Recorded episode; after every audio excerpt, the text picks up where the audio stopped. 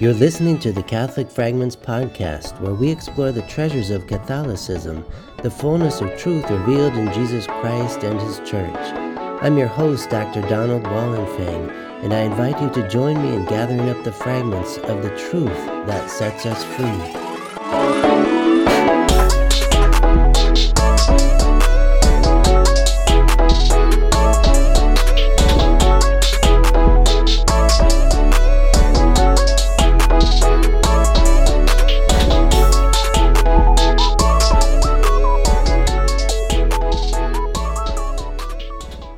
Let us pray in the name of the Father, and of the Son, and of the Holy Spirit.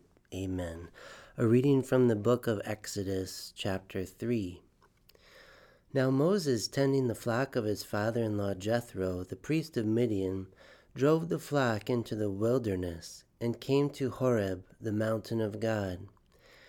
An angel of the Lord appeared to him in a blazing fire out of a bush. He gazed, and there was a bush all aflame, yet the bush was not consumed. Moses said, I must turn aside to look at this marvelous sight. Why doesn't the bush burn up? When the Lord saw that he had turned aside to look, God called to him out of the bush, Moses, Moses. He answered, Here I am. And he said, Do not come closer. Remove the sandals from your feet, for the place on which you stand is holy ground. I am, he said, the God of your father, the God of Abraham, the God of Isaac, and the God of Jacob. And Moses hid his face, for he was afraid to look at God. And the Lord continued, I have marked well the plight of my people in Egypt, and have heeded their outcry because of their taskmasters. Yes, I am mindful of their sufferings. I have come down to rescue them from the Egyptians and to bring them out of the land to a good and spacious land, a land flowing with milk and honey, the region of the Canaanites, the Hittites, the Amorites, the Perizzites, the Hivites, and the Jebusites. Now the cry of the Israelites has reached me. Moreover, I have seen how the Egyptians oppress them. Come, therefore, I will send you to Pharaoh, and you shall free my people, the Israelites, from Egypt. But Moses said to God, Who am I that I should go to Pharaoh and free the Israelites from Egypt? And he said, I will be with you. That shall be your sign that it was I who sent you. And when you have freed the people from Egypt, you shall worship God at this mountain. Moses said to God, When I come to the Israelites and say to them, The God of your fathers has sent me to you, and they ask me, What is his name? What shall I say to them? And God said to Moses, Ehyeh Asher Ehyeh, I am who I am. He continued, Thus shall you say to the Israelites, Ehyeh, I am, sent me to you. And God said further to Moses, Thus shall you speak to the Israelites. The Lord, the God of your fathers, the God of Abraham, the God of Isaac, and the God of Jacob, has sent me to you. This shall be my name forever this my appellation for all eternity. Glory be to the Father, and to the Son, and to the Holy Spirit, as it was in the beginning, is now, and ever shall be, world without end. Amen. St. Thomas Aquinas, pray for us. In the name of the Father, and of the Son, and of the Holy Spirit. Amen. Hello, everyone. A great joy to be with you on this edition, this episode of the Catholic Fragments podcast. I'm Dr. Donald Wallenfang, and today we feature St. Thomas Aquinas and his classic demonstration proving, essentially rationally proving, the existence of God. It's a very important point in theology and philosophy, first of all to demonstrate with reason that God exists. It is called a preamble of faith. That is, it's something that we deal with before moving on to all of the various tenets of the creed, all of the aspects of God's revelation beyond the capacities that reason could discover. So it's a preamble of faith to demonstrate rationally that God exists, that there is God. It's a paradoxical question, though, because to say something exists means that it stands out in its being. We could say from a backdrop of all encompassing being.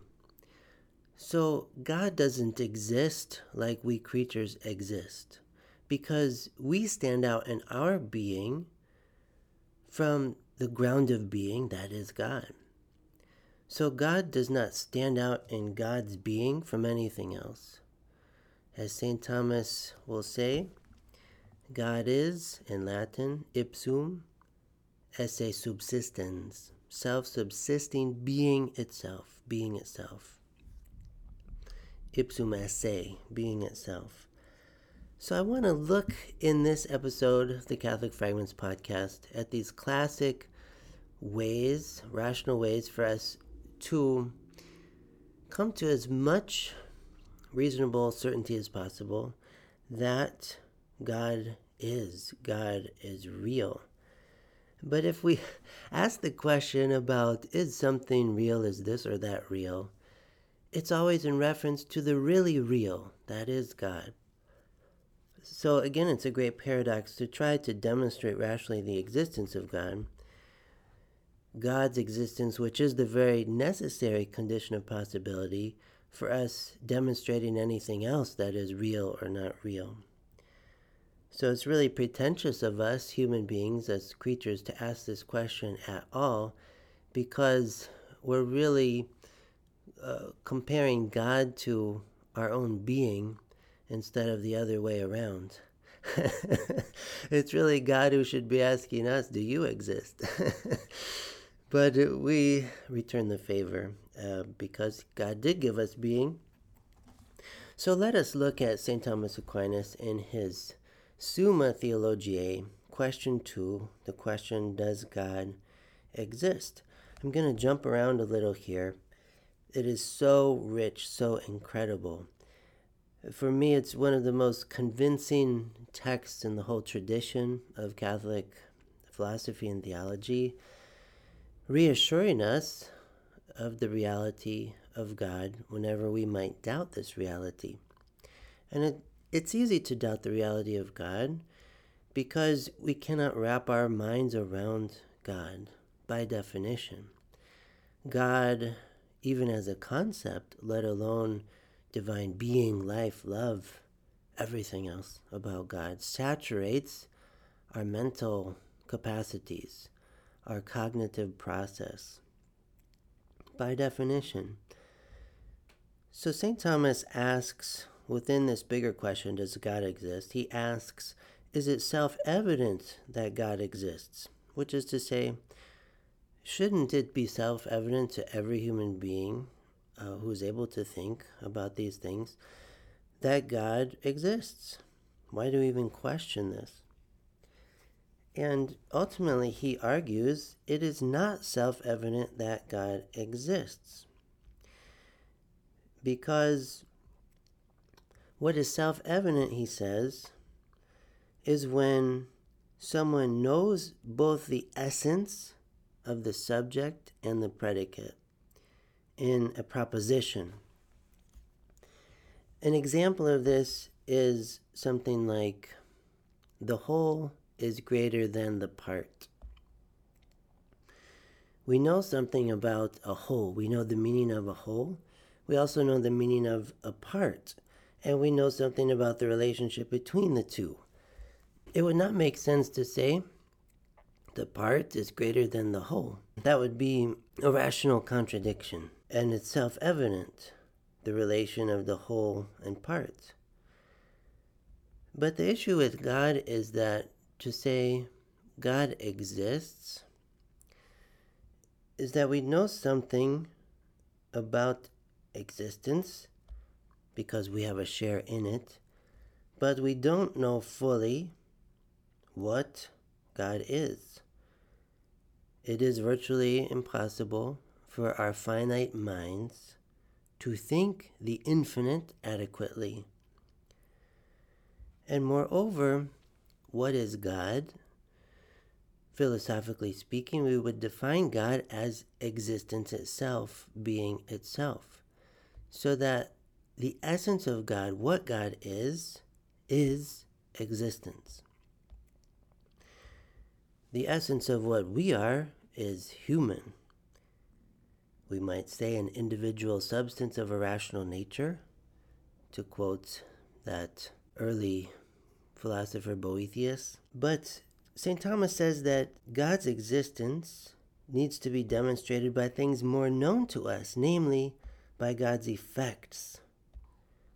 So, we as creatures with these finite minds cannot know God in God's essence directly, immediately, self evidently, but we can demonstrate that God exists, that God is real, by starting with these creaturely effects and working our way back to their cause. So, this is what St. St. Thomas Aquinas does in his five distinct demonstrations of the existence of God. So, this moves into Article 3 under question 2 of uh, the first part of his Summa. And St. Thomas begins with the passage we heard in our prayer from Exodus chapter 3, God revealing himself to Moses in this theophany, this incredible phenomenon of this bush, this shrub at Mount Horeb that was aflame but not combusting, not being consumed. And we heard even in the prayer the Hebrew Ehyeh Asher Ehyeh, I am who I am. St. Thomas, based on this biblical revelation of God, at least this kind of biblical revelation that throws light on the rational demonstration of God's existence, he begins here and says there's five ways in which we can prove that there is God. The first and most obvious way, he says, is based on change. In Latin, motus.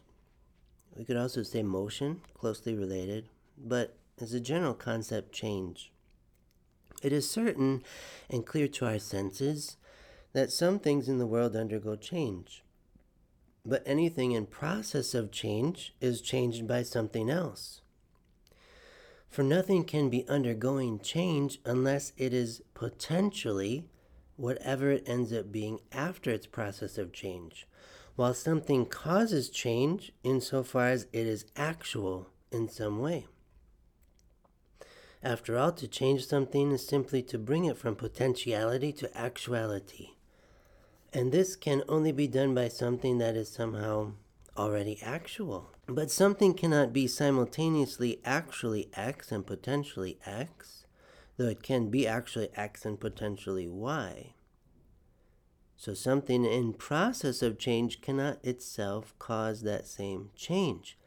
It cannot change itself. Necessarily, therefore, anything in process of change is changed by something else. And if this is the case, we then reason with St. Thomas all the way back to the beginning of this series of, we could say, intermediate causes and effects, back to an original, primary, uncaused cause. So, this distinction between act and potency. God exists, therefore, because God is the first cause of change. Nothing that changes is changed by itself, but rather is changed by something else. For example, a butterfly cannot potentially be a butterfly because it already is one. However, a caterpillar can potentially be a butterfly because it has not yet become one. For this change from caterpillar to butterfly to take place, much is needed besides the caterpillar itself. For example, nutrition, hydration, and moreover, that a genetic, metaphysical blueprint of metamorphosis within the caterpillar from its conception onward, that the caterpillar is destined to become butterfly because it's written in the internal script of its being, you could say. And what put that there? What put that causality, even the genetic causality, the environmental causality, to permit and enable the caterpillar to become butterfly. That which is subject to change cannot be the logical cause of its own existence. Change does not cause change, but simply describes the movement from cause to effect. A cause affects change, and therefore, change, that transition from potency to act, is not eternal and is not being itself, ipsum esse, which defines divine being, being itself. All creatures, everything we encounter in the physical universe and the finite spiritual universe, is a being, has a participation in existence, but is not existence itself, is not being itself. But God is. It is necessary to distinguish between primary cause, that is God, and secondary causes, all that fills the universe, that God made, and that God causes to cause and to be affected. It's necessary to make this distinction just as it is necessary to differentiate between being itself and beings. Primary cause and being itself are not of the same order as secondary causes and beings. If change is produced by a series of intermediate causes, we necessarily must seize upon a first primary cause that sets the series of secondary causes in motion, and this first uncaused cause that which is pure act, with no admixture of potency, that which is not subject to change, we call God. So, this is just the first of the five rational demonstrations St. Thomas gives of God's existence, the reality of God's uncaused being. And because I try to keep these podcast episodes to about 20 minutes or so, I don't have time to go through the next two, three, four, five demonstrations St. Thomas gives, maybe on future episodes, but this at least whets the appetite for learning more, for reading more. These demonstrations can be accessed online. And also, I'm taking some of this commentary from a book I published back in the year 2019 called Metaphysics A Basic Introduction in a Christian Key. This is from chapter 3, uh, the chapter on causality. But I want to conclude the podcast with a couple minutes left. Reading further from this chapter of this book, I wrote on metaphysics. It's meant to be a beginner's introduction to the philosophical school called Metaphysics, Perennial Philosophy, the bedrock of Catholic philosophy for sure. And I invite you to have a closer look at that book. I'll put a link in the description of the podcast. But I want to turn to a more recent saint, greatly influenced by St. Thomas Aquinas, who has been featured in a previous podcast episode named St. Edith Stein. And I want to add an additional rational proof of God's existence from her work. So, Edith Stein has this insight about the finite ego the I am, in relation to the eternal divine ego, the great I am, the uncreated I am. And in her work, she's really unpacking the metaphysics of St. Thomas Aquinas, who relies heavily on the metaphysical deliberations of Aristotle. And she reasons this way As a person, I am I do not merely exist, but am mindful of the existence that I am and that others, especially other personal egos, selves, are. Yet at the same time, I am acutely aware that I am not. There was a time I was not, and the time is coming when I will not be what I am as I am. Also, I am not yet what I will be. This much is clear to personal conscious life. Nevertheless, I am. I am a radically transient being, and without a doubt, I am not being itself. I am not synonymous with existence itself, like God is. My being is essentially received being. My I am is a received I am, personally received from an eternally personal I am. By myself, I am nothing. But from the great I am, the divine I am, and because of the divine I am, I am me.